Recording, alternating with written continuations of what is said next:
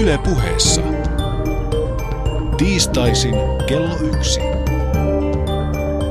Perttu Häkkinen. Voitokasta päiväarvon kuulijat ja lämpimästi tervetuloa tämänkertaisen päänavauksemme pariin. Minä olen Perttu Häkkinen. Me olemme tänään saapuneet tänne auringonpaisteiselle keuruulle tapaamaan miestä, joka omien sanojensa mukaan on sukeltanut numerologian ja pyhän geometrian avulla takaisin sumerilaisen, suomalaisugrilaisen, muinaisintialaisen ja jopa eskimokulttuurin yhteiselle lähteelle. Puhetta myyteistä, äänteistä, geometriasta ja arkkityypeistä siis tarjona. Hyvää päivää, veli Martti Keitel. Hyvää päivää. Panu Hietaneva puolestaan jututtaa tänään symbolitutkija Liisa Väisästä ja he keskustelevat aiheesta, kuinka symbolit siirtyvät vuosisatojen ja vuosituhansien yli ja puhuttelevat vielä tämänkin päivän kansalaista. Mutta aloitetaan sinusta, veli. Vuoden 2010 alkupuolella aloit opiskella eri kulttuurien luomismyyttejä. Kerrot tuolloin huomanneesi, että foneettiset alkukielen tutkimuksesi jumalten ja ilmiöiden nimien kautta selvästi tukivat myyttisten tekstien tulkitsemista. Mitä tarkoitat? Tarkoittaa sitä, että mulle tuli tämmöinen inspiraatio tutkia muinaisia sanoja jotka oli erityisesti tämmöisiä niin pyhiä sanoja. Ja se, en ollut tavallaan edes suunnitellut, että siinä mitenkään näin kävisi, mutta että huomasin, että, että tietyt foneettiset tekijät niin kuin yhdisti näitä sanoja ja niiden merkityksiä. Ja siitä mulle tuli semmoinen niin kuin ahaa-elämys, että, että hetkinen, olisiko tässä mahdollista, että tämä ei olekaan sattumaa, vaan että siellä on taustalla – tällainen jonkinlainen mm, universaalinen ajattelutapa, joka liittyy ö, niin kuin, äh, t- tavallaan vie niin kuin tämmöisen arkkityyppisen rakenteen myöskin kielen alkuperään. Että se, minkä takia nämä sanat muistuttaa foneettisesti toisiaan, esimerkiksi jumalten nimet eri kulttuureissa, jotka tiettävästi ei olleet keskenään yhteyksissä, niin ei johdukaan siitä, että ne olisi ollut keskenään yhteydessä, vaan ne ovat olleet yhteydessä sellaiseen tavallaan intuitiiviseen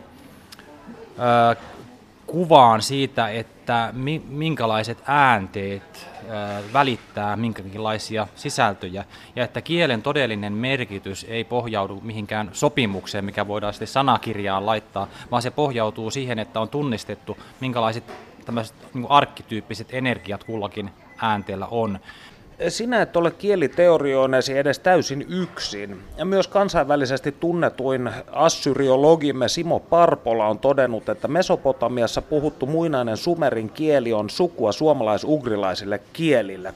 Ja tämähän on väite, josta hyvin paljon nykyisin kielitieteessä kiistellään. Mutta mistä itse sait alun perin tämän ajatuksen ja missä sanoissa tämä mielestäsi parhaimmin ilmenee? No Tämä prosessi lähti mulle silloin, kun mä asuin tuolla Glastonburyssa Englannissa 2009 keväällä.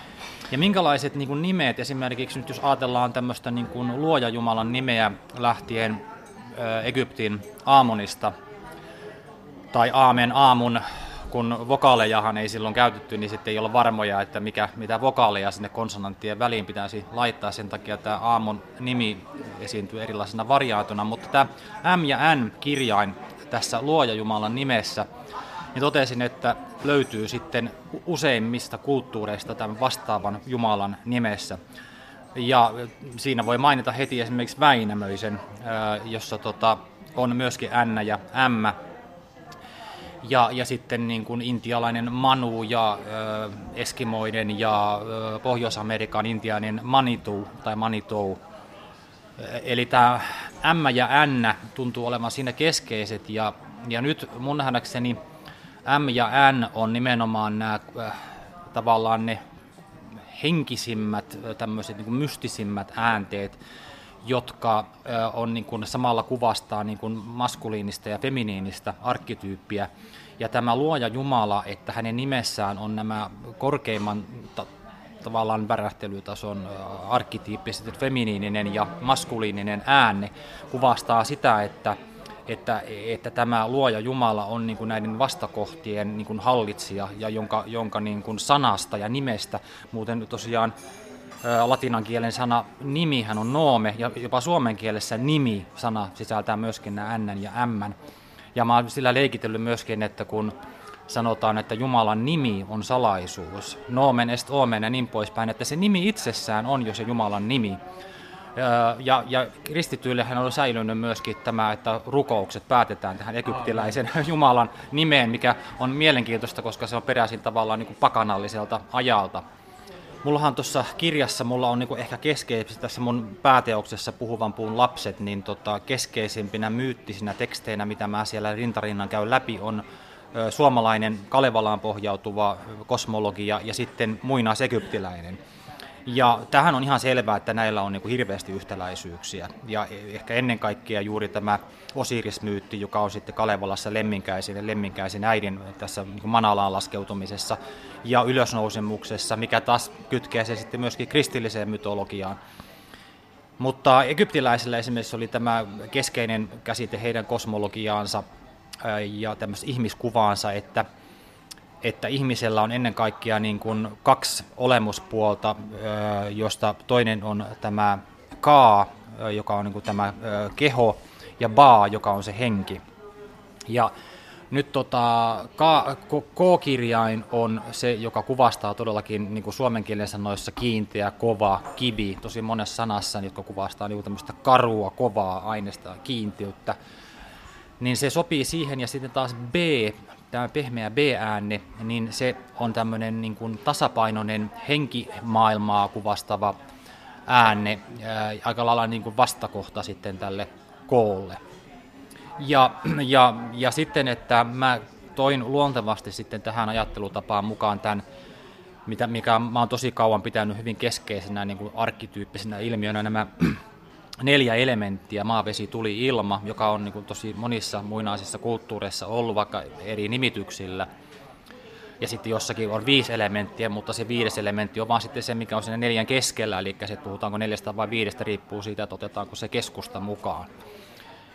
Ja tota, että sitten ää, mä niin kuin rakensin tämän geometriaan ja arkkityyppisen ajattelun pohjautuvan alkukieli-mallin, niin, että, että siellä on nämä kolmen tavallaan jumalallisen arkkityypin, feminiininen, maskuliininen, neutraali tai isä, poika, pyhä henki, ja sitten nämä neljä elementtiä ja niiden yhdistelmät.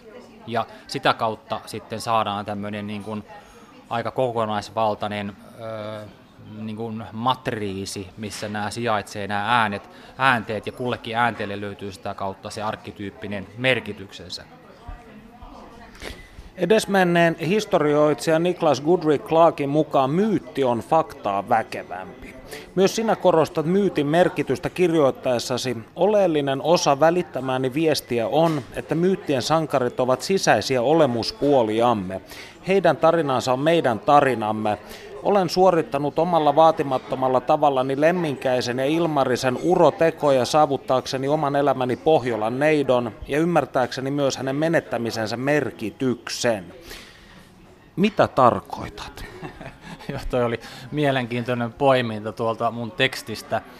Eli tämä varmaankin liittyy justiinsa niihin asioihin, mitä mä kävin elämässäni läpi ennen muuttamistani Glastonburyin ja että mä kävin siinä läpi tämmöisiä todella suuria haasteita. Ja nyt kun me katsotaan tämmöisiä myyttisiä kertomuksia, joita esimerkiksi nämä klassiset Grimmin sadut ovat, ja Grimmin saduthan pohjautuu niin kuin Kalevalan tapaan tämmöisiin niin kansan taruihin, joita on sitten kerätty ja niistä sitten koottu tämmöisiä, ja ne on todella kiehtovia myyttisiä tarinoita, jotka joiden elinvoima niin kuin, perustuu juuri siihen, että ne, ne niin kuin puhuttelee suoraan ihmisen niin kuin psyykettä ja sitä, niin kuin, niitä kollektiivisia arkkityyppejä, mitä meissä jokaisessa nähdäkseni on. Ja, tota, ja, ja että ne tarinat, niin niissähän tyypillisesti käydään, niin kuin jos otetaan konkreettisesti, tulkitaan niitä, että siellä ollaan miekkojen kanssa lohikäärmeitä ja, ja velhoja ja muita vastaan – mutta nehän on hyvin helppo sitten ottaa niin kuin symboliseen tulkintaan niin, että se miekka ei varsinaisesti välttämättä tarkoita konkreettista metallista esinettä tai asetta, vaan se tarkoittaa tällaista niin kuin suoraselkäisyyttä, itsetuntoa, omaa niin kuin sisäistä vahvuutta. Ja, ja sitten näiden urotekojen tekeminen ja näiden vastusten voittaminen kuvastaa näitä tämmöisiä enempikin niin kuin psyykkisiä haasteita, mitä kukin ihminen elämässään käy läpi, jotka liittyy niin kuin tämmöisiin niin kuin eksistentiaalisiin ongelmiin, kuka minä olen, ja oman niin kuin egon tavallaan taltuttamiseen, omien niin kuin vaistojen ja tarpeiden ja muiden ymmärtämiseen ja niiden tietyllä tavalla niiden ylittämiseen ja, ja sitä kautta semmoisen korkeamman ihmisyyden saavuttamiseen, joka ei ole tavallaan enää niiden pelkojen ja vaistojen varassa, jotka ohjaa sitä ihmisen, sanotaan sitä eläimellisempää puolta. Lohikäärmettä. Lohikäärme, joo, lohikäärme on mun mielestä niin kuin, niin kuin tämmöinen seitsemän arkkityypin, eli jos nämä neljä ja kolme yhdistyy, ja että ihminen itsessään on myöskin tämmöinen seitsemän arkkityypin olento siinä, missä useimmat niin kuin tämmöiset symboliset eläinhahmot ja kasvit ja muut on niin kuin yhden tai kahden arkkityypin niin kuin ilmentäjiä. Ja lohikäärme on niin kuin tavallaan se ihmisen sisältämä kaikki ää, eri olemuspuolet tämmöisessä niin kuin hallitsemattomassa ää, tilassa. Ja kun ihminen taltuttaa lohikäärmeen, niin silloin hän taltuttaa ne kaikki omat seitsemän arkkityyppistä pe- pelkoaan ja vitsaustaan, niin kuin ilmestyskirjassa puhutaan seitsemästä vitsauksesta ja, ja, ja myöskin siitä lohikäärmeestä, jonka kautta ne niin kuin, tavallaan vähän niin kuin katsotaan. Ja että mä itse niin kuin, on elämässäni Mä oon julkisesti tunnustanut sen, että mä oon maanisdepressiivinen, eli mä käyn hyvin syviä pohjia läpi, ja niiden syvien pohjien kautta niin kun, siihen usein liittyy joku tämmöinen valtava niin kun, haaste niin kun elämän matkalla, joka niin kun, ajaa mut semmoiseen, niin kun, tosin ne on viimeisen kymmenen vuoden aikana lieventyneet, kun on vähän oppinut tajuamaan, mistä on kysymys, mutta kumminkin, että niihin usein liittyy sitten jonkun tietyn asian niin kun, oppiminen ja ja että sen pohjakosketuksen kautta niin kuin sitten saa jonkinlaisen pienen niin kuin vihkimyksen johonkin uuteen oivallukseen, joka kautta taas sitten lähtee niin kuin ikään kuin uusi elämänvaihe päälle.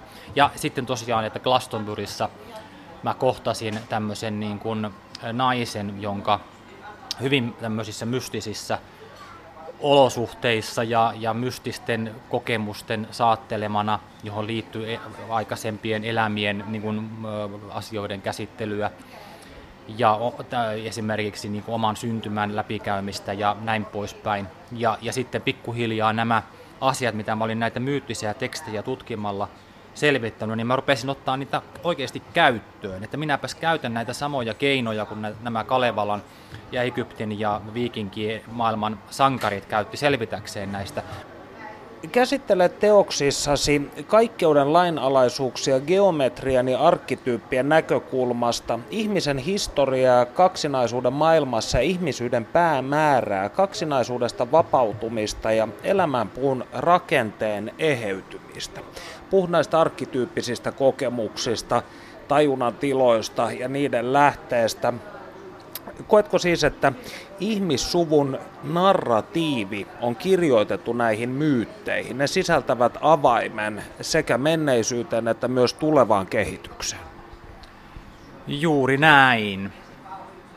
Eli nyt se, mulla se avain näiden myyttisten tekstien niin kuin tulkintaan niin kuin yhdellä kertaa, että niitä ei katsotakaan erikseen ja nähdä niissä niitä eroavaisuuksia, vaan katsotaan, mikä niitä yhdistää.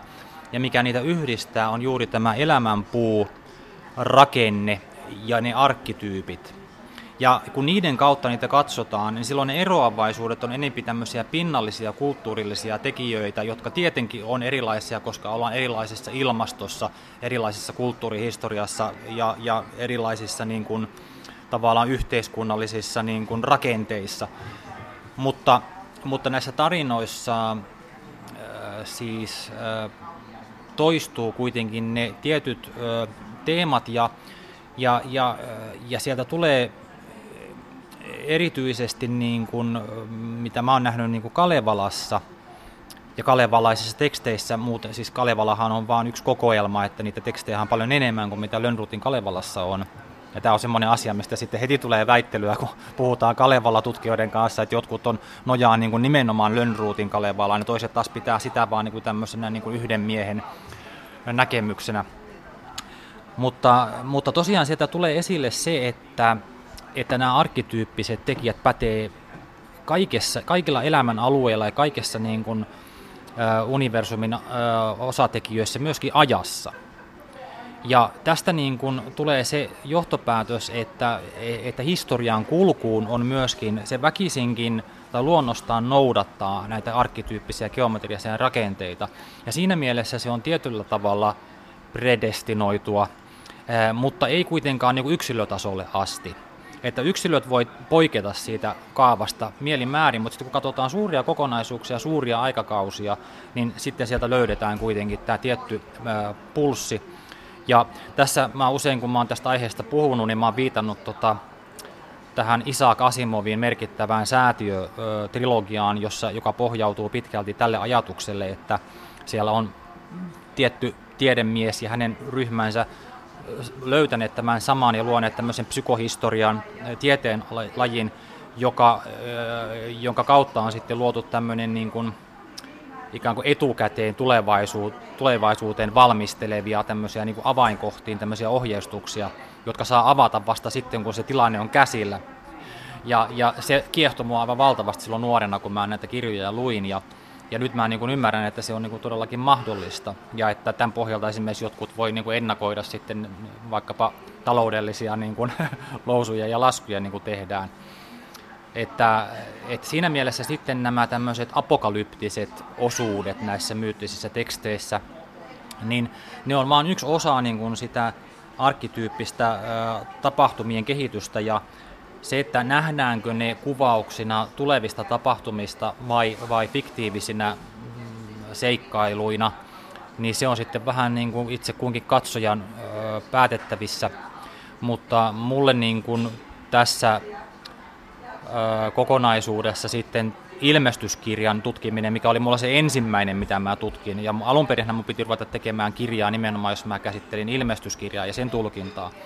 Ja siitä tulikin sitten loppujen lopuksi vaan sen jälkimmäisen kirjan, jälkimmäisen puoliskon semmoinen yksi keskeinen asia, jossa mä ennen kaikkea sitten käyn Kalevalaa ja ilmestyskirjaa rinnakkain. Ja siinä mä uskon, että mä oon jonkin verran kanssa omaperäinen, että en usko, että hirveästi näitä kahta on aikaisemmin tällä tavalla niin kuin vakavasti rinnastettu. Muinaisessa eh, intialaisessa ajattelussahan katsottiin, että eri aionit, maailman ajat seuraavat toisiaan. On kulta-aika ja sen vastinparina sitten taas rauta-aika. Ja myöhemmässä esoteerisessa perinteessä on ajateltu, että nämä aionit ovatkin hyvin monimuotoisia, mutta tulevat ikään kuin seuraamaan toisiaan matemaattisella varmuudella. Ja nämä liittyvät näihin kollektiivisen tietoisuuden muutoksiin, joista sinä puhut niin millainen on sinun mielestäsi tämä tuleva ihminen, jos käytämme tällaista pompöösiä sanaa?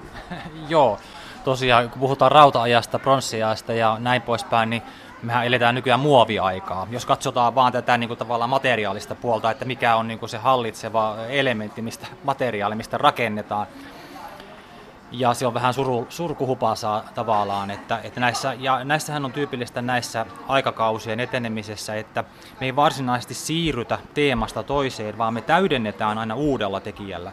Eli esimerkiksi nyt kun puhutaan kivikaudesta, rauta- ja pronssikaudesta, niin niitähän sitten rinnakkain aina niinku, niitä edellisiä myöskin käytetään. Eli mehän edelleen esimerkiksi rakennetaan myöskin niistä kaikista aineista, mutta sitten on tullut tämä muovi, joka, joka on niin kuin, paitsi että se on niin kuin ehkä tämmöinen leikillinen ilmaisu, mutta muovi kuitenkin materiaalina niin kuin käy yksin sen uuden niin kuin ajattelutavan kanssa, minkälaiseen niin kulttuuriympäristöön niin kuin muovi on niin kuin rakennettu, että se perustuu tämmöiseen teknologiakeskeiseen jossa niin kuin luodaankin näitä materiaaleja niin kuin kemiallisesti, eikä otetakaan niitä niin kuin eroteta niin kuin suoraan luonnosta, ja se kuvaa niin kuin sitä ihmiskunnan tietoisuuden vaihetta. Mutta tosiaan, niin tota, jos katsotaan sitä, että mihin tämä kaikki tähtää, että kun näitä aeonia käydään läpi, ja, ja, ja mikä on mun kirjossa keskeinen ajatus, että, että ne eivät seuraa toisiaan niin kuin lineaarisesti samalla pulssilla, vaan kiihtyvällä pulssilla, ja että se kiihtymisen ääripiste mun, mun nähdäkseni saavutettiin tuossa ei 2012, vaan jo 2005. Ja omassa elämässä ainakin se on niin kuin näin käynyt, että se elämä on sen jälkeen rauhoittunut, että se semmoinen kiireellisyys ja hektisyys ei ole enää niin omassa kokemuksessa enää lisääntynyt. No anyway, tota, se, mistä monet on yhtä mieltä, että mihin tämä, niin kuin, tämä kaikki kehitys tähtää, on tosiaan tämä dualistisesta maailmankuvasta niin kuin irtautuminen, jossa dualistisessa niin kuin tässä tarkoitetaan sitä, että, että me ollaan jatkuvasti niin kuin kahden vastakohdan välisessä niin kuin taistelussa, niin kuin pimeä ja valo ja hyvä ja paha, mies, nainen, ja että me valmistutaan tavallaan semmoiseksi niin kuin tasapainoiseksi ihmisiksi, jossa me ei enää olla näiden vastakohtaisten energioiden niin kuin armottomassa niin kuin tämmöisessä hallinnassa. Toteat, että maailman katsominen ja tulkitseminen geometriarkkityyppien kautta on asia, jolta et ole voinut välttyä. Ja että jotenkin tällainen ajattelutapa on ollut sinulle luontainen jo lapsuudesta lähtien. Niin milloin huomasit tämän taipumuksesi ensimmäistä kertaa? Jaa. No, no tota, tässä kohtaa ehkä voisi mainita sitä, että mun elämässä semmoinen vedenjakajavaihe oli tuo 87-88, kun olin semmoinen parikymppinen. Ja silloin öö, mä niin kuin ajauduin semmoiseen todella vakavaan niin kuin romahdukseen olin silloin Sibelius Akatemiassa opiskelemassa ja se keskeytyi se opiskelukin sitten siinä. Ja sitten kun mä olin siinä niin kuin niissä syvimmissä syövereissä, mutta en kuitenkaan missään niin kuin psykoottisessa tilanteessa, että, että niin kuin järki aina pelasi kuitenkin ihan täysin, tosin negatiivisesti värittyneenä, niin kuin masentuneena tapahtuu niin mä rupesin silloin jotenkin luontaisesti niin kuin analysoimaan sitä mun elämää ja, ja tunnistamaan sitten sieltä semmoisia niin rakenteita ja semmoisia toistuvia syklejä. Ja se niin kuin osaltaan niin kuin auttoi mua sitten ehkä siinä masennuksessa myöskin eteenpäin, kun mä löysin tämmöisen uuden tapan, tavan niin kuin katsoa, että ehkä mä siinä vaiheessa niin kuin tulin siinä 80-luvun lopulla ensimmäistä kertaa niin kuin tietoisesti niin kuin kiinnostuin näistä asioista, vaikka niin kuin ehkä jo lapsena hyvinkin nuorena lapsena niin kun olin semmoinen aika filosofisesti suuntautunut, että mä aina pohdiskelin sitä, että miksi asioita tapahtuu niin ja näin, miksi ihmiset toistaa tiettyjä niin kaavoja. Esimerkiksi sitä, että kun puhuttiin jo etukäteen, kun oli pieni lapsi, että kun tulette siihen ja siihen ikään, niin sitten teette niin ja näin, että teillä tulee tämmöisiä ja tämmöisiä ongelmia. Niin mulla oli semmoinen niin hirmuinen kapinointi sitä vastaan, että ihminen voi olla semmoisten kaavojen niin kuin orja, ja myöhemmin sitten mä niin kuin tavallaan ymmärsin, että että ei me olla niinkään tämmöisten kaavojen orjia, vaan se on meidän inhimillinen perusominaisuus, ja joka niin kuin tavallaan mahdollistaa sen koko meidän olemassaolon, että meillä täytyy käydä, käydä niitä tiettyjä vaiheita läpi, ja nimenomaan vastustaessa, niin esimerkiksi kun mä niin kuin täysin vastustin omaa murrosikään, enkä halunnut käyttäytyä niin kuin muut, että siitä tuli semmoinen itse tarkoitus, että mä en ole, niin kuin mä en mene siihen muottiin, enkä todella mennytkään, mutta että jälkikäteen todennut, että, että ei sitä hyvää seuraa, että sä niin kuin vastustat sitä, mikä on tämmöinen tavallaan osa tämmöistä universaalia niin kuin geometrista rakennetta, mikä on, mikä on koko meidän olemassaolon niin kuin taustalla. No nyt kuitenkin, nyt kun tästä mainitsin, niin mun nähdäkseni tämä nimenomaan, kun ihmisen, ihmisyksilön elämä heijastelee niin kuin hermeettisen periaatteen mukaisesti koko kosmista aikataulua ja, ja jaksottelua, että se mitä ihmisen elämäntapana tapahtuu, niin on semmoinen pienoismalli siitä, mitä tapahtuu koko ihmiskunnan historian aikana. Niin tämä niin kuin murrosikä on, se, on tavallaan se vaihe, mistä, mistä niin kuin Raamattu puhuu syntiinlankemuksen aikana, jolloin ihminen ottaa etäisyyttä omiin vanhempiinsa ja taas niin kuin pitemmässä aikavälissä katsottuna ihminen niin kuin ottaa etäisyyttä tai vastustaa sitä omaa niin kuin kosmista alkuperäänsä, johon kuuluu sitten nämä kappalistiset näkemykset ja, ja hengen ja aineen niin kuin keskinäinen tämä niin kuin, side, josta sitten niin kuin se tavallaan siinä murrosikävaiheessa ollut ihminen halusi irtautua ja lähteä pois kotoa ja kapinoida niin kuin vanhempiaan vastaan. Ja että ää, tässä vaiheessa ihmiskunnan historiaa myöskin tämä elämänpuun rakenne ikään kuin, niin kuin murrettiin, mitä, mistä kertoo sitten nämä lukuisat tarinat sitä elämänpuun kaatamisesta tai katkeamisesta. Ja että nykyajassa niin kuin ihmisen, ihmiskunnan ja ihmisyksilön tehtävänä on eheyttää se elämänpuu. Ja konkreettisessa mielessä se tarkoittaa myöskin sukupolvien välisen kuilun yhdistämistä ja sovinnon tekemistä omien vanhempien kanssa. Ja se on ollut mun elämän niitä ilman muuta keskeisimpiä teemoja, että mä oon tullut niin kuin, päässyt sovintoon mun vanhempien kanssa. Ja sitä kautta niin kuin, hoitanut sitä niin kuin, omaa henkilökohtaista elämänpuutani ja, ja eheyttänyt sitä. Ja, ja mä tiedän, että koska mä oon myöskin kokenut kuolemanrajakokemuksen, ja siinä kohdassa mulle oli niin kuin selvää, että, että kun mä oon tässä onnistunut niin kuin näiden keskeisten ihmissuhteiden korjaamisessa, niin mä voin hymällä omatunnolla tästä elämästä niin kuin siirtyä pois, vaikka mä olisin niin kuin tunaroinut monella muulla niin kuin teknisemmällä elämän osa-alueella vaikka kuinka pahasti ja, ja vaikka niin kuin, missannut monet tilaisuudet niin kuin saavuttaa rahaa ja mainetta ja muuta. Että, että jos niin kuin nykyaikana mä sanoisin niin kuin kuulijoille myöskin, että jos teillä on niin kuin, elämässä ongelmia, jotka niin kuin on heijastusta niin kuin vaikeasta isä- tai äitisuhteesta, niin se on hyvin keskeinen alue, mitä parantamalla, niin sä parannat myöskin sun, sun omaa niin kuin perhettä, ja lapsia ja muita, ja myöskin koko yhteiskuntaa. Ja sitten taas esimerkiksi kansallisella tasolla mä esitän tuossa mun toisessa kirjassa tämmöisen, ja se tuli mulle vielä unessa, että mä olin jo kirjoittanut sen valmiiksi sen kirjan. Ja mä ajattelin, että nyt mä en enää mitään tähän, mä oon niin paljon tehnyt töitä tämän kanssa. Niin sitten tuli unessa vielä tämmöinen vaihe, että ei, tänne pitää vielä yksi kappale laittaa tähän kirjaan.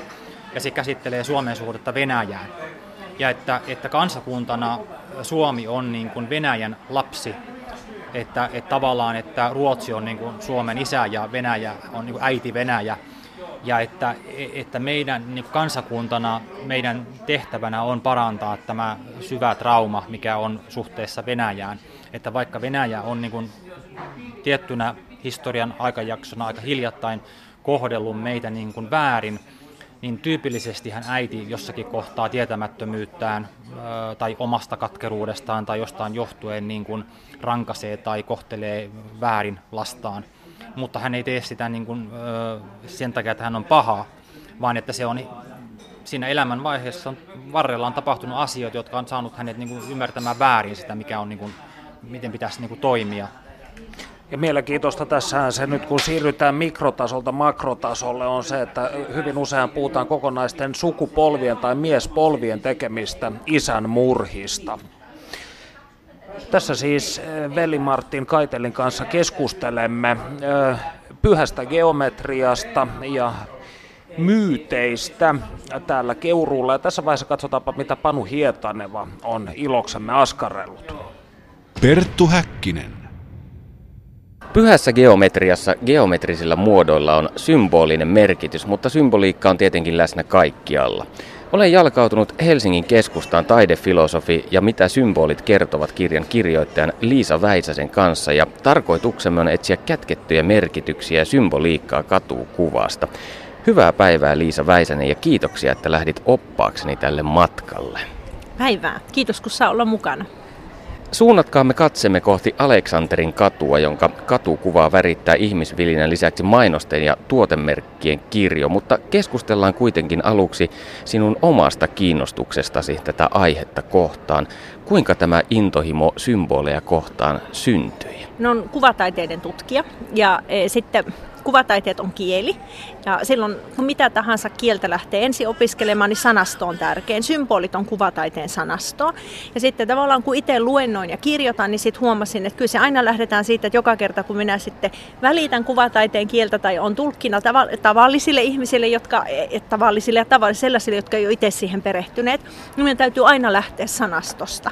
Ja sitten vielä kun huomasin, että sitä sanastoa opettaessa, että ähm, muutenkin kielessä kiinnostaa sana etymologia. Niin symbolit on ihania, kun sitten aina kun lähtee sitä etymologiaa tutkimaan, mistä se tulee, niin sitten tulee aina semmoinen ihan hurja syvä hyppäys omaan kulttuurihistoriaan. Eli kai se on sitten vaan kulttuurihistorian rakkautta, että nimenomaan symbolit lähti kaikkien eniten kiinnostaa sen kuvataiteen kielessä. Luokaamme katse sitten moderniin kulttuurihistoriaan, eli Applen logoon, joka nököttää tuossa Aleksanterin kadun kulmalla. Sehän on omena, josta on puraistu palaa pois.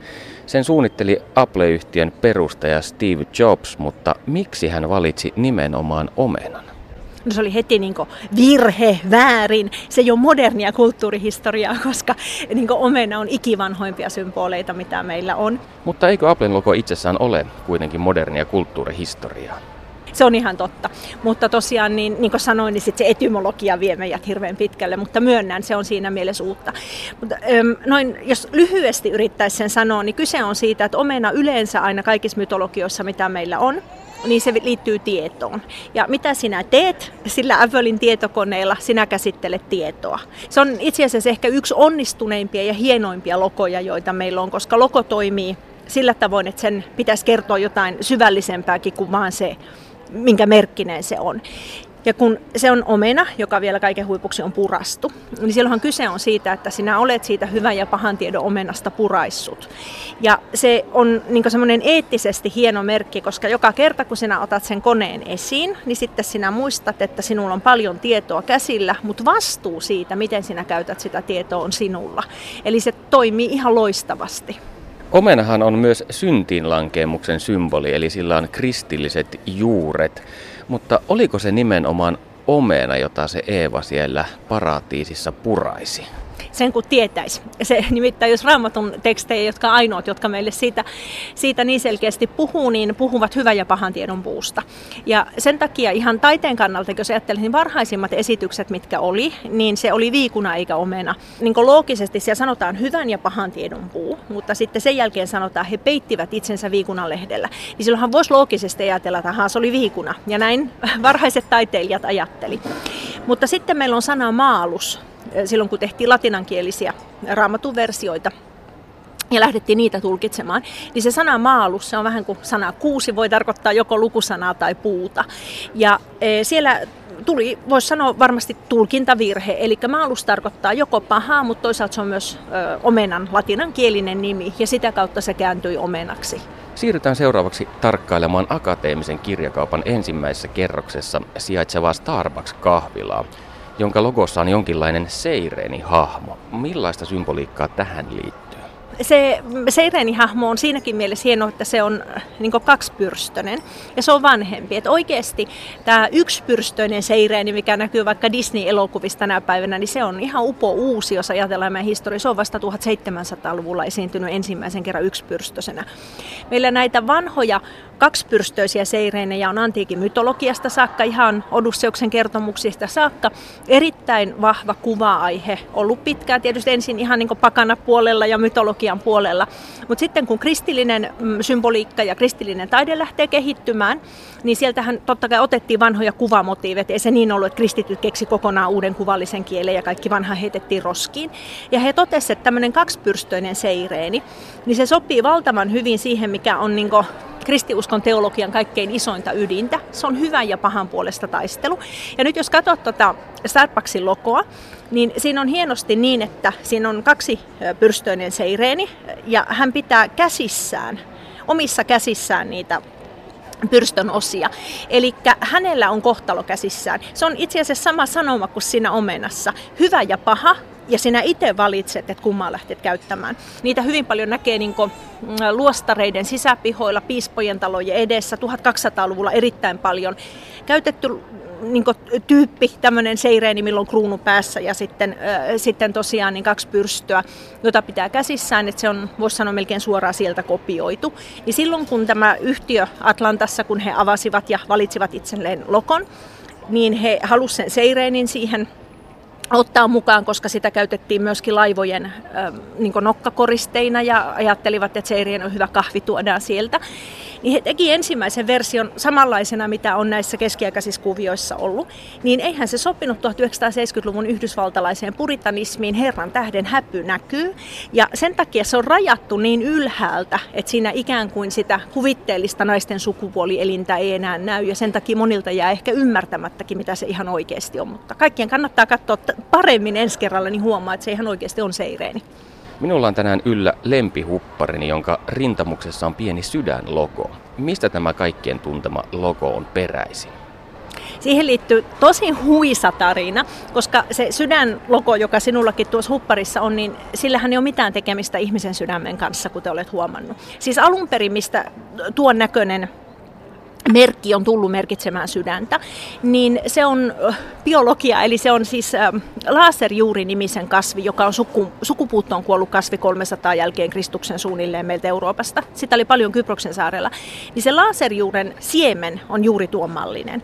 Ja sitä käytettiin sekä rakkauden, rak, niin vapaan rakkauden kannalta kahteen asiaan, eli sitä käytettiin sekä aborttiin että ehkäisyyn. Eli se myytiin lähes kaikki Rooman prostituoiduille. Mutta se, että se on jäänyt niin pitkäksi aikaa, niin se on huisaa, koska silloin niin kun ajateltiin, että rakkaus vaikuttaa, saa sydämen hakkaamaan ja näin, niin sitten miellettiin, että se muoto, joka siinä laserjuuren siemenessä on, niin se olisi se, mikä on meillä sydämessä, koska meillä ei ollut vielä semmoista anatomista tutkimusta. Ja tullaan itse asiassa niin pitkälle, kuin 1600-luvulle, jolloin vasta aletaan luottaa ihmisen silmään enemmän kuin auktoriteetteihin. Eli meillä oli nämä vanhat roomalaiset suuret lääkärit, jotka olivat kirjoittaneet teoksia. Ja silloin vaikka oltiin anatomian salissa, niin sehän toimi niin, että se kirurgi, joka oli siis pelkkä käsityöläinen, eli paljon vähempi arvoinen, hän oli leikkaamassa, tekemässä sitä vivisektioa siellä pöydällä. Sitten meillä oli se professori, joka oli lääkäri, yliopiston käynyt, joka luki kirjoja. Niin hän oli tietysti aina oikeassa, mutta hän oli niin paljon ylempänä, kun hän piti anatomian luentoja, että hän ei itse asiassa varmaan edes nähnyt sinne, mitä tämä kirurgiparturi, yleensä se oli sama henkilö, käyttää saksia, joka tapauksessa niin kertoi. Ja vaikka tämä kirurgiparturi olisi kuinka huutanut, että hei, se ei ole tämän mallinen täällä sisällä, niin sillä ei ollut mitään merkitystä, koska hän oli yhteiskunta-asemaltaan niin paljon vähäisempi, ja se oppinut mies sanoi siellä, että ei kun sydän on tämän mallinen, ihan sama mitä näit. Perttu Häkkinen. Tutustutaan seuraavaksi liikennemerkkeihin, joita kadut ovat tietenkin väärällään täällä Helsingin keskustassa. Tänä päivänä varmasti kaikki länsimaalaiset ymmärtävät, että ruksi tarkoittaa kieltoa. Eli jos liikennemerkissä on polkupyörän kuva ja sen päällä on rasti, niin silloin polkupyörällä ajo on kielletty. Mistä tämä kieltomerkki on alun perin lähtöisin? Siinä taustalla on kreikan kaksi kirjainta, jotka ö, latinalaisittain näyttäisi, että siinä on P ja X, mutta oikeasti ne on ki ja ro, eli Kristus ö, monogrammin kaksi kirjainta. Ja siinä tosiaan toinen kirjain, niin se on henkselien mallinen. Ja siitä ö, tuli hyvin varhain jo sellainen ajatus, että se on semmoinen niin merkki, joka suojelee ihmistä siitä, että hän ei mene vaaratilanteeseen. Silloin tietysti kyse oli uskonnollisesta vaaratilanteesta, helvetti joutumisesta ja tämän tyyppisistä. Mutta se lähtee vakiintumaan sellaiseksi, että sillä yleensä merkittiin, että tuon, tuo on jotenkin vaarallinen paikka ja sinne ei kannata mennä. Ja silloin kun ensimmäisiä liikennemerkkejä meillä tehdään 1900-luvun ihan alussa, ranskalaiset tekee ensimmäiset, sitten italialaiset, saksalaiset aika pian sen jälkeen, niin ei varmaan se liikennemerkin tekijä, joka sen on tehnyt, niin ajatellut, että tämä on joku Jeesus-monogrammi tai Kristus-monogrammi, jota teen. Mutta se oli vakiintunut vuosisatojen aikana sellaiseksi, että se suojelee menemästä vaaratilanteeseen ja siitähän on kyse kieltomerkeissä. Entäpä sitten punainen stop-merkki? Sekin pitää sisällään kätkettyjä merkityksiä. Millaista symboliikkaa liittyy tähän kahdeksan kulmioon? Kahdeksan kulmio, niin se on taas semmoinen, että se ei enää pelasta pelkästään vaaratilanteesta, vaan se ihan oikeasti pelastaa. Kahdeksan vakiintuu meillä ylösnousemuksen luvuksi, eli kuushan on ihmisen luku, niin seitsemän on täydellisyyden luku, koska Jumala loi maailman seitsemäs päivä. Sitten kuusi on semmoinen, että se on niin täydellisyys minus yksi, eli se on se Jumalan kuva. Senhän takia 666 on paholaisen tunnus, koska sitten kun ihminen laittaa itsensä Jumalan paikalle, eli kolminkertaistaan, niin se on paholainen. Ja kahdeksan on taas se, mikä tulee täydellisyyden jälkeen. Eli kahdeksan on e, sitten, sitä on käytetty niin Kristuksen ylösnousemuksen lukuna. Ja sitä lähdettiin tietysti käyttämään kirkollisissa yhteyksissä, kun meillä on neljä on se on aina äärellinen, kun se neljä loppuu johonkin, siellä on ne kulmat, niin se on niin maapallo. Ja sitten ympyrä, joka on ääretön, niin se on maailmankaikkeus. Eli jos sanoisi hienosti, niin mikrokosmos ja makrokosmos. Ja sitten kun ne pitäisi yhdistää, eli kirkkohan on paikka, jossa se niin Jumala eli makrokosmos kohtaa tämän ihmisen eli mikrokosmoksen, niin silloinhan me saamme monikulmion. Ja sitten se monikulmio, niin totta kai se voisi olla kuusi kulmio, tai se voisi olla kymmen kulmio tai 12 kulmio, mutta koska kirkoissa varhain joku tehtiin, niin äh, haluttiin näyttää se, että se ihmisen ja Jumalan kohtaaminen kirkossa merkitsee pelastusta, niin he vakiinnutti tavan käyttää aina monikulmioina kahdeksan kulmioita. Ja sen takia meillä yleistyy se, että nyt kun liikennemerkkejä tehdään, niin kahdeksan kulmio on tavallaan niin vakiintunut, että sitten ei edes harkittu mitään kuusi ja kymmen kulmioita. Ja jälleen kerran, niin en väitä, että ensimmäisen stopmerkin tekijä on miettinyt sitä, mutta ne on vakiintuneet kulttuurillisia tapoja, mitkä on tulleet jostain. Entäpä sitten stop-merkin punainen väri? Miksi kieltoa ilmaistaan punaisella ja vihreällä sitä, kun joku asia on sallittua? Kaikki tietää sen, että jos vaikka Amsterdamissa menee punaisten lyhtyjen kadulle, niin se ei ole sinisten lyhtyjen katu, vaan se on punaisten. Ja jälleen kerran niin punainen mm, vahvistuu semmoiseksi väriksi, mikä niin varoittaa ja kieltää. Ja sekin on vanhan testamentin kertomus, eli silloin kun Mooses oli tuonut ne valtaisat joukkonsa kohden luvattua maata ja he oli päässeet jo nykyisin Jordanian puolella e, sijaitsevalle Nebo-vuorelle ja hän näkee sen Jerikon ja tietää, että tuonne pitää hyökätä niin e, silloin kun heitä lähtee tiedustelijoita sinne, nämä tiedustelijat käy katsomassa, että mitä tapahtuu ja miten siellä kannattaisi liikkua ja miten sinne voi hyökätä. He on jäämäisillään kiinni, kunnes sitten yksi ystävällinen naisihminen sieppaa heidät ja sanoo, tulkaa minun luo piiloon. Ja totta kai he haluaa palkita, että nyt sitten kun seuraavana päivänä hyökätään, niin sinun talos säästetään, koska olet auttanut meitä. Ja silloin mietitään, miten se merkkaa, että siinä valtavassa taistelun tuoksinassa niin kaikki heidänkin kumppaninsa tietää, että tohon taloon ei kosketa. Ja silloin päätetään, että siihen laitetaan punainen vaate, eli kielto, tähän taloon ei saa koskea. No sitten tämä kyseinen nainen sattui, sattui olemaan prostituoitu, niin siihen tulee vielä semmoinen kielonmerkki. Sen sijaan vihreä värihistoria niin on enemmän ihan teknistä historiaa värien sekoittamisen kannalta kun meillä on, ennen kuin on tullut kemialliset värit, käyttöön, niin meillä on oikeastaan kaikki tehty joko mineraali- tai kasvispohjalta olevia värejä. Ja mineraalivärit pitää erittäin hyvin, mutta mineraalivärien pohjalta tai mineraaleista ei osattu tehdä vihreitä monen vuosisadan ajan, vaan se jouduttiin tekemään kasvisväreistä. Ja sen ongelma oli se, että se saattoi onnistua ja pitää, mutta se saattoi myös niin, että se ei onnistu, eikä pitänyt. Ja sen takia siitä alun perin vakaantui, että se on vähän semmoinen niin onnen tuoma, onnenväri. Ja siitä tulee se, että meidän kaikki pelipöydät on vihreitä, siellä voi voittaa, mutta voi olla voittamattakin. Yhdysvaltain dollarissa näkyy vielä vihreä, muilta se on hävinnyt, mutta ensimmäiset setelit kaiken kaikkiaan oli vihreitä, koska sekin liittyi onneen jollain tavoin. Ja näin sitten oikeastaan niin voisi sanoa, että noissa liikennevaloissa niin se vihreä ei lupaa, eikö se ole se tilanne Suomessakin, että varmasti et jää auton alle, vaan se lupaa, että sinulla on mahdollisuus. Ja samaten pelastustienä, niin saatat pelastua, jos täältä menet. Se antaa mahdollisuuden. Perttu Häkkinen. Ja kiitos Panulle. Me jatkamme täällä Keuruulla Veli-Martin Kaitelin kanssa keskusteluja. Nykyajan ateistis-materialistisessa maailmanselityksessä myyttejä pidetään tiedemiesten ja kolumnistien taholta usein vanhojen akkojen loruina. Niin miten sinä suhtaudut tähän ja miten sinä itse tulkitset tämän myytin merkityksen ja tarkoituksen? No tässä tota, sanotaan niin 1800-luvulta lähtien tiede on mennyt semmoiseen, mä, mä itse hallitsen ehkä tämmöistä sivistyssanastoa vähän huonosta, mutta olisiko oikein sanoa, että sekulaariseen suuntaan. Ja jossa, jossa niin kuin, ja sitten toinen hieno termi lienee tämmöinen reduktionismi, jossa niin kuin pilkotaan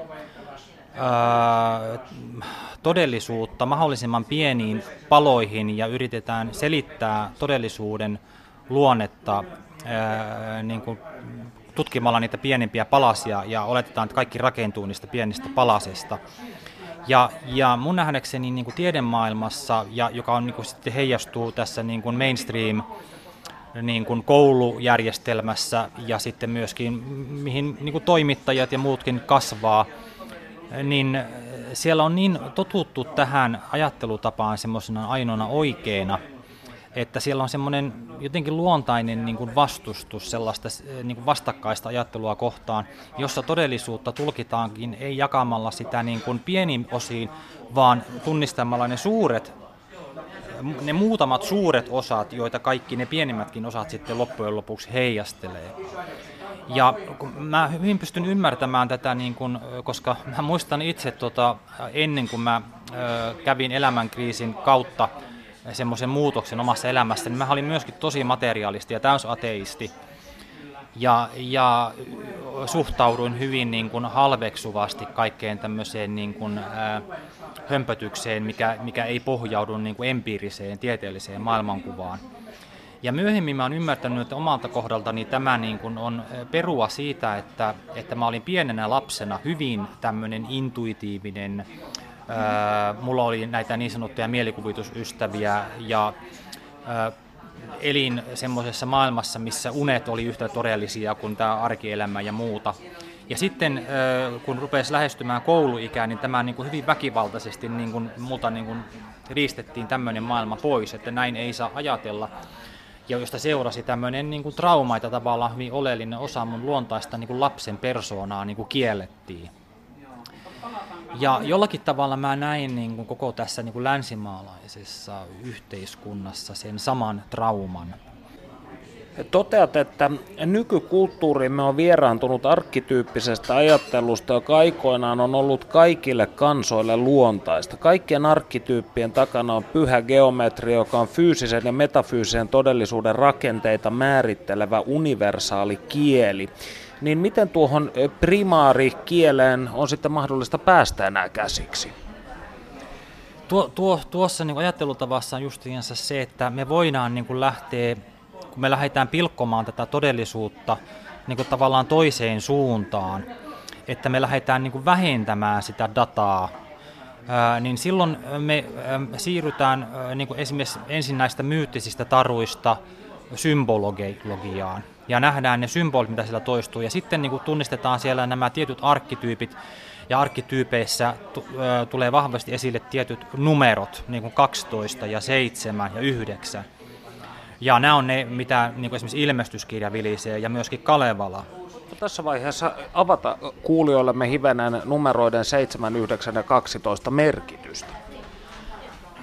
No, no se, miten minä sitä esittelen tässä niin kuin tämän niin kuin elämänpuun kautta, että, että jos me katsotaan niin kuin, kaikkein tavallaan symmetrisintä kaksiulotteista rakennetta, niin se on heksagrammi koska siinä niin kuin jokaisen sivun ää, pituus on sama kuin säteen pituus ja sen ympärille menee ympyrä ja me eletään tavallaan semmoisessa visuaalisesti ja fyysisesti semmoista maailmassa, jossa niin kuin kuusikulmaisuus on niin kuin se hallitseva ää, tekijä ja se kaikkein symmetrisin. Ää, mutta siinä kun otetaan se keskipiste mukaan, niin se on se seitsemäs. Ja ää, mun nähdäkseni tämä jakamaton elämänpuu on nimenomaan seitsemän arkkityypin niin kuin määrittelemä, että siinä on nämä, nämä kuusi haaraa ja keskipiste, joiden kautta, ja tämä näkyy sitten näissä kolmilotteisella tasolla taas sitten kuution ja oktaedrin rakenteessa ja jotka niin kuin määrittelee sen, miten me niin kuin hahmotetaan tämä koko meidän kolmiulotteinen maailma. Että meillä on niin kuin ku, kuusi ilmansuuntaa, eli oikea, vasen, eteen, taakse tai pohjoinen, etelä, länsi, itä ja sitten ylös ja alas ja keskipiste. Se on niin kuin väistämätöntä meidän, miten me niin kuin hahmotetaan tämä maailma. E, ja sitten kun tämä niin kuin, elämänpuu, jossa on, niin kuin Kalevalassa todetaan, että tästä suuresta tammesta, että kolme oksaa ja kolme juurta, ja sitten se keskikohta eli runko, eli se on seitsemän elementin elämänpuu, niin se katkaistaan keskeltä kahtia. Ja tämä on toistuva osa niin kuin näistä myyttisistä tarinoista, että se maailmanpuu, elämänpuu tai alkujättiläinen katkaistaan, niin kuin esimerkiksi tässä niin kuin paratiisitarinassa Adama, joka on niin kuin kosmisen ihmisen arkkityyppi, katkaistaan kainalon kohdalta Eli että sitten kun se kainalon kohdalta katkaistaan, niin syntyy maskuliininen ja feminiininen ja Aatami ja Eeva, mutta Adama, alkuperäinen, ei ole mies eikä nainen, vaan tämmöinen niin kuin universaali sukupuoleton olento, ja kainalo kuvastaa niin kuin sitä runkoa, sitä tavallaan sen ihmiselämän puun runkoa, näin minä sen näin. Ja kun se katkaistaan, niin silloin ö, syntyykin tämmöinen niin kuin, ö, neljä ja neljä, eli tulee niin kuin kahdeksan, joka kuvastaa niin kuin kahta niin kuin vastakkaista maailmaa. Ja nyt sitten se yhdeksäs on se, se ää, tekijä, joka laitetaan sinne rakoon, joka on se liima, se kosminen niin kuin, tavallaan ratkaisu tähän elämänpuun ää, katkeamiseen ja syntiin lankeemiseen. Eli yhdeksän on tämmöinen täydellistymisen ää, numero, ää, ja numerologiassahan se nähdään, että se on täydellisyyden ja valmiiksi loppuksi saat, loppuun saattamisen numero. Ja mä oon leikitellyt tässä myöskin tällä sanalla, suomen kielen sanalla yhdeksän, koska sehän voidaan kuvata kahtena sanana yhdeks n. Ja n kuvastaa sitä ykseystilaa, one, josta kaikki on saanut alkunsa, ja sitten kun tullaan sinne yhdeksään, niin se, mikä on jaettu kahteen, niin se palautuu takaisin yhdeksi, eli yhdeksi n. Tämä on tietysti, tämä ei ole mitään niin kuin sellaista tieteellistä argumentointia, argumentointia, vaan semmoista sanaleikkiä, mikä on kuitenkin usein, ne tämmöiset jutut toimii, koska siellä on joku semmoinen taustalla, joku, joku mikä ohjaa tätä meidän verbaalia niin kuin evoluutiota. Eli tota, siellä on niin kuin nämä seitsemän ja yhdeksän tässä elämänpuussa hyvin keskeisiä, ja sitten nämä, nämä yhdeksän elämänpuuta, jotka on tässä niin kuin rikotussa ja uudelleen yhdistetyssä elämänpuussa, niin kaikki nämä elementtejä yhdistämällä syntyy sitten tämä maailma, joka on niin kuin se kymmenes. Eli se kymmenes maailma, niin kuin Kabbalassa tämä Malkut-maailma on se kymmenes maailma, joka on näiden yhdeksän arkkityypin yhdistelmä, jossa ne kaikki niin kuin nivotaan yhteen ja ihmisen kokemuksessa sitten niin kuin ne käydään läpi. Ja sitten tämä seitsemän, siinä vaiheessa, kun tavallaan tämä seitsemän arkkityyppiä mielletään, että siinä onkin ylhäällä ja alhaalla, niin silloin se jakaantuu tämmöiseen niin kuin taivaalliseen kolminaisuuteen ja maalliseen nelinäisyyteen, eli neljä elementtiä ja pyhä kolminaisuus. Ja luvussa seitsemän niin kuin ne tavallaan on sitten niin kuin erikseen, mutta luku 12 on sitten se, jossa on niin kuin kolme kertaa neljä, eli ei ole kolme plus neljä, vaan kolme kertaa neljä, jossa on niin kuin kaikki yhdistelmät näistä ja mikä toteutuu esimerkiksi niin kuin modernissa astrologiassa, missä on 12 arkkityyppiä, ja ne on nimenomaan yhdistelmät näistä kolmesta ja neljästä. Ja sillä tavalla niin kuin tämä 12 on se, missä, missä niin kuin seitsemän arkkityyppiä ja se seitsemän arkkityypin lohikäärme on tavallaan tämmöinen dualistinen, missä kolme ja neljä on erikseen, niin tämä 12 on se, missä ne onkin ne kaikki mahdolliset yhdistelmät ja ne järjestetään sitten ympyrään keskenään ja ne on kaikki tasapuolisesti siellä ja se on sitten sitten se semmoinen niin tasapainoinen, joka kuvastaa sitten sitä niin kuin rauhaa ja yhteenliittymistä, vastakkaisuuksien yhteenliittymistä. Kirjoitat kautta ihmisen evoluution ulottuen taaksepäin myös aikaan, jolloin emme olleet vielä saaneet fyysistä ruumistakaan. Meissä on kulkenut sama jumalallinen tietoisuus. Väinö, Vishnu, Osiris, Odin. Upottuamme aina vain syvemmälle aineen uneen, tähän maallisen majan eli Maijaan, olemme kadottaneet yhteytemme sisäiseen Väinämöiseemme ja näin luulemme hänen kuolleen tai muuten kadonneen. Miten tuon yhteyden voi mielestäsi uusintaa tai virvoittaa? Tässä niin kuin on hyvä niin kuin katsoa juuri Kalevalasta sitä Väinämöisen matkaa Antero Vipusen sisuksiin. Että Antero Vipunen mun nähdäkseni on sekin tämmöinen, tämmöinen apokalyptinen hahmo, joka kuvastaa semmoista maailman aikaa.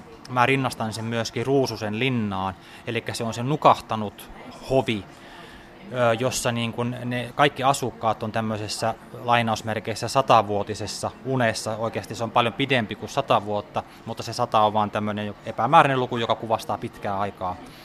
Ja tavallaan tämä nykyinen niin kuin maailma, ei voi sanoa pelkästään länsimainen maailma, vaan suuri osa koko maailmaa on sellaisessa mun nähdäkseni semmoisessa niin kuin unitilassa, joka ollaan nukahdettu sinne Ruususen linnaan ja eletään siinä Vipusen valtakunnassa. Ja, ja nyt tuohon kysymykseen voi vastata sitä kautta, että katsotaan, miten, miten Väinämöinen sen teki. Ja mun nähdäkseni se Väinämöinen teki sen nimenomaan Lemminkäisen hahmossa, eli Lemminkäinen on mun nähdäkseni tavallaan niin kuin Lemminkäisen suhde Väinämöiseen, vähän niin kuin Jeesuksen suhde Isä Jumalaan, että se on lihaksi tullut Väinämöinen. Eli lemminkäinen on se, joka opettelee niin kuin rakkautta ja rakastamista todellakin ihmisen hahmossa, johon Väinämöinen ei niin kuin oikeastaan niin kuin millään niin kuin sove, sopeudu. Väinämö on tämmöinen niin kuin aineeton arkkityyppi, alkuihminen, joka sisältää sen tiedon, mutta ei kuitenkaan sitä niin kuin kokemusta. Ja kun Väinämöisen tehtäväksi asetetaan rakentaa vene, niin se vene on mun, mun nähdäkseni lemminkäinen itse sitten tietyllä tavalla, että se Väinämöisen keho ja äh, Lemminkäinen sitten niin kuin menee, äh, vaikka Lönnruutin versiossa se on Väinämöinen, joka menee, mutta siitähän on variaatioita, että se äh, Lemminkäisen tavallaan niin kuin hahmossa kuitenkin todella niin kuin menee sitten sinne vipuseen ja lankeaa tavallaan siihen vipuun, joka on siis Antero Vipunen. Mun hänekseni tämä Antero on samaa sukua kuin Kreikan jumala Anteros, joka on anti-eeros, eli rakkauden vastakohta, rakkauden vastustaja.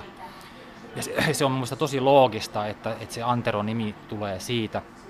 Ja, ja myöskin ero, suomen sana ero ja ää, kreikan jumala Eros, että se Eros on, se on niin kuin ne kahden vastavoiman välinen ero, joka niin kuin luo seksuaalisen jännitteen, eli Eroksen. No joka tapauksessa, niin ää, kun ää, Väinämöinen tai Lemminkäinen menee sinne Vipusen, ää, ensin niin kuin vaikuttaa sitten vatsaan, mutta sitten kuitenkin selvästi sydämeen, niin äh, siellä Vipunen heittää niin kuin Väinämöisen niin kuin silmien eteen kaikki nämä maallisen Maijan houkutukset ja, ja yrittää niin kuin saada häntä niin kuin tämmöiseksi niin kuin, ö, sotaisaksi tai himokkaaksi tai ahneeksi tai pelokkaaksi, jotka on näitä niin kuin, tavallaan näitä seitsemää kuoleman syntiä. Ja Väinämöinen sitten yhä tiiviimmin niin kuin, ankkuroi itsensä siihen Vipusen sydämeen eli myöskin omaan sydämeensä. Ja, eikä men- ja tunnistaa, että tämä on vaan semmoista niin kuin elokuvaa, mitä se Väinämöinen mulle näyttää. Ja, ja sitten kun Vipunen toteaa, että ei tämä niin millään tämä kaveri ei nyt mene näihin mun juttuihin mukaan, niin sitten se tokaa se, että mikä sinä oot miehesi, että tuhannen miestä olen niin käsitellyt ja kaikki on niin mennyt. Ja se sylkee sen sitten niin ulos. Ja sitten se on tavallaan niin kuin sitten se vaihe, missä se testi on niin kuin läpäisty, että nyt hän on niin kuin vapautunut tästä egosta. Me aloitimme tämän keskustelun lohikäärmeestä ja me päätämme sen lohikäärmeen voittamiseen. Lämmin kiitos tästä juttutuokiosta, veli Martin Kaiter. Yle puheessa. Perttu Häkkinen.